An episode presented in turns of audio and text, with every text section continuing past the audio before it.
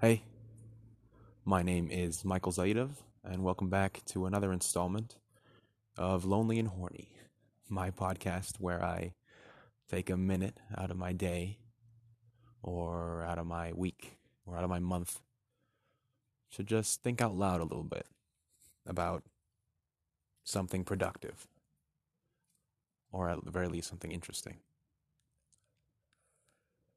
Today, I wanted to talk about something that's quite relevant in my recent life, but honestly, been relevant in all of my life. And I think most people deal with this on a daily basis and, and interact with this on a daily basis. And it's, it's, it's the concept of fear. Or more accurately, the simple question what am I afraid of?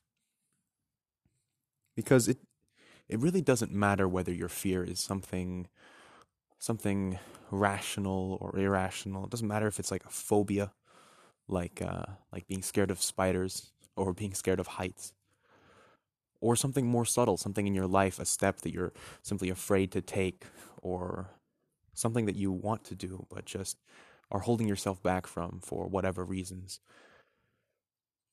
These are all things that are based in fear, and and once you start facing these problems head on and, and delving into these topics, you'll ask yourself this question a lot What am I afraid of? Because the first thing you need to do is identify your fears, find out what it is that you're afraid of. And I'll, I'll, I'll go through a few examples. I mean, as a kid, I was always scared of riding my bike. I really was. I never really got the hang of it. And whenever I would be going downhill too fast, I would just freak out and I would really be holding the brakes almost all the way down and be constantly afraid of what was going to happen if I let go, even for a moment, if I was going too fast. Things like uh, going to, to, to amusement parks and riding roller coasters was just a another version of that same fear. And I found myself in the same situation of, of legs shaking and, and, and, and holding myself back from something that I know I'm able to, to, to complete, something that I know that I'm able to get through. Because the truth is, it's all in the head, it's all in the mind. And even as a kid, when I was too scared to go on some fucking roller coaster, I was also aware of the fact that I would not die on this roller coaster. That the that the looping part would not just break off, and the cart wouldn't just fly out, and I wouldn't just hit my head on the concrete and never wake up again. I knew that would never happen,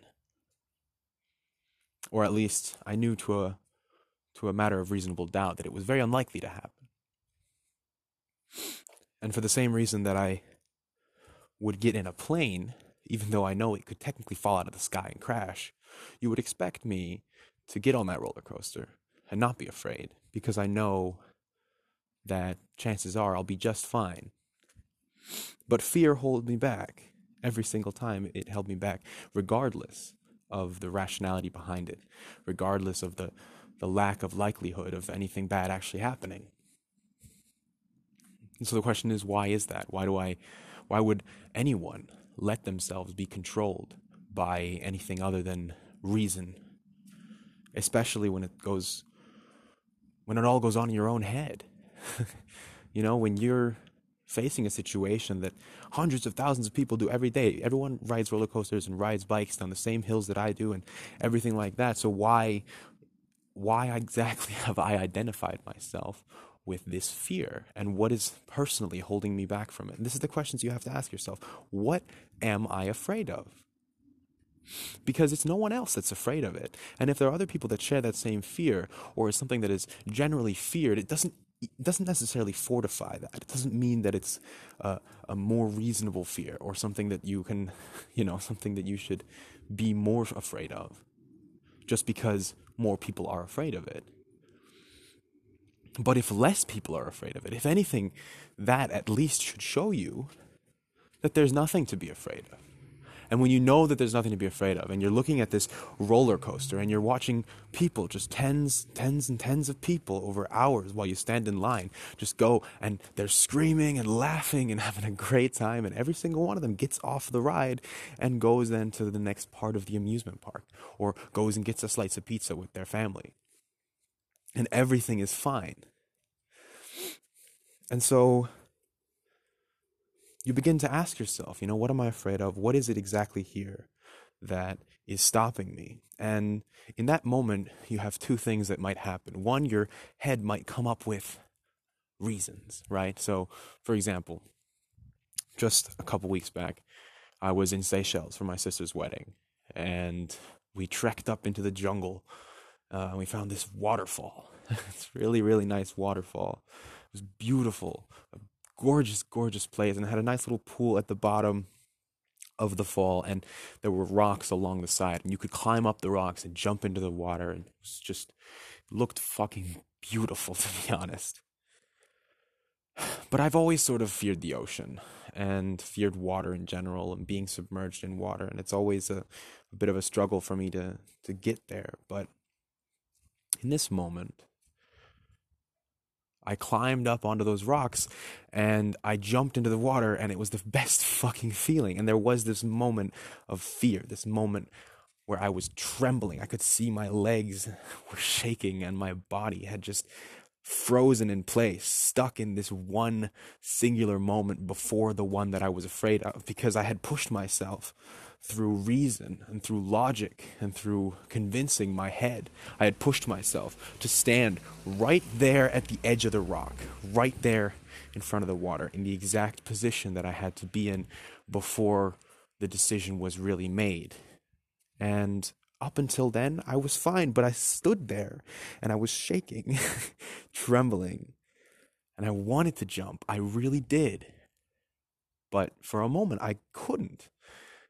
And I just asked myself, why can't I? Why can't I just jump? What am I afraid of? And then there's this beautiful moment.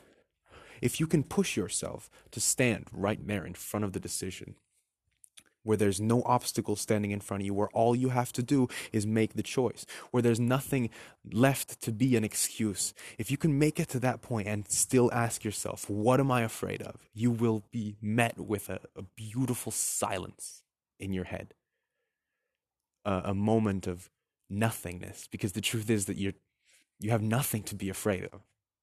And so you ask yourself this question standing there, shaking, what am I afraid of? And you just get no answer. And you dig in your own mind and you're looking, you're looking for some reason why you can just turn around and everything will be fine.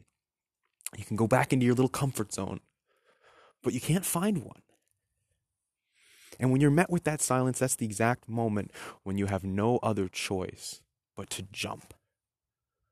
Because if you don't do that, if you have no reason not to, no excuse, no mental barrier, no block, if you can't even shiver anymore, there's no reason not to do it.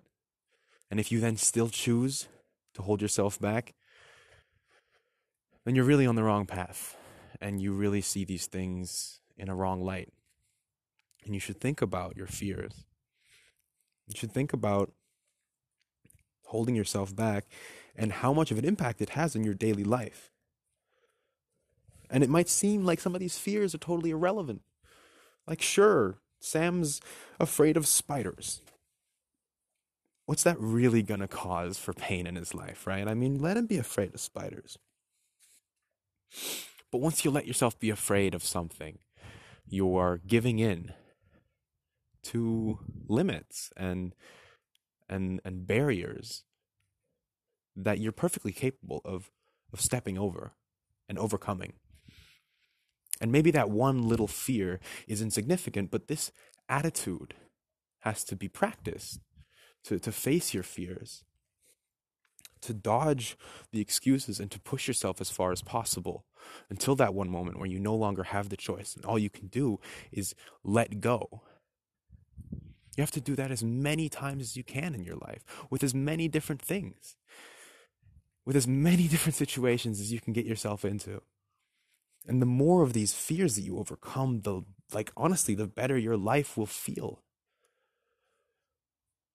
The more free you will feel, especially because whatever then holds you back, whatever then stands in your way, it's no longer yourself.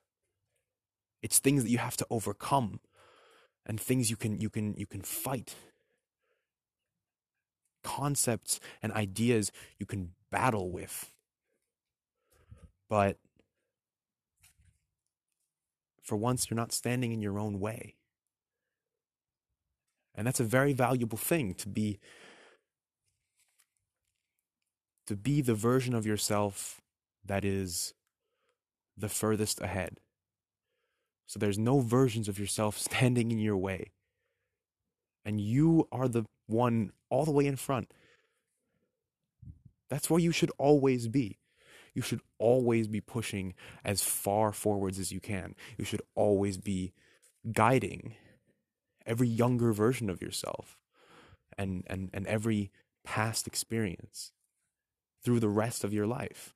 That's your job as this version of yourself. That's your job as the oldest, wisest, smartest version of yourself. And so that's just it. It's really that simple. Fear can control us. But we have to understand that we create that fear and therefore we also can tame it and turn it into something that almost pushes us up rather than down. And rather than holding us back, our accomplishment over our fears and feeling more powerful than the limits we set for ourselves, it pushes us even further than we could possibly imagine. And I hope that this all makes sense because it does to me. There's just these things that we identify ourselves with, and we tell ourselves every day a thing about ourselves, a characteristic that then ends up defining us. And it really, really sucks that we limit ourselves so much because of things like that.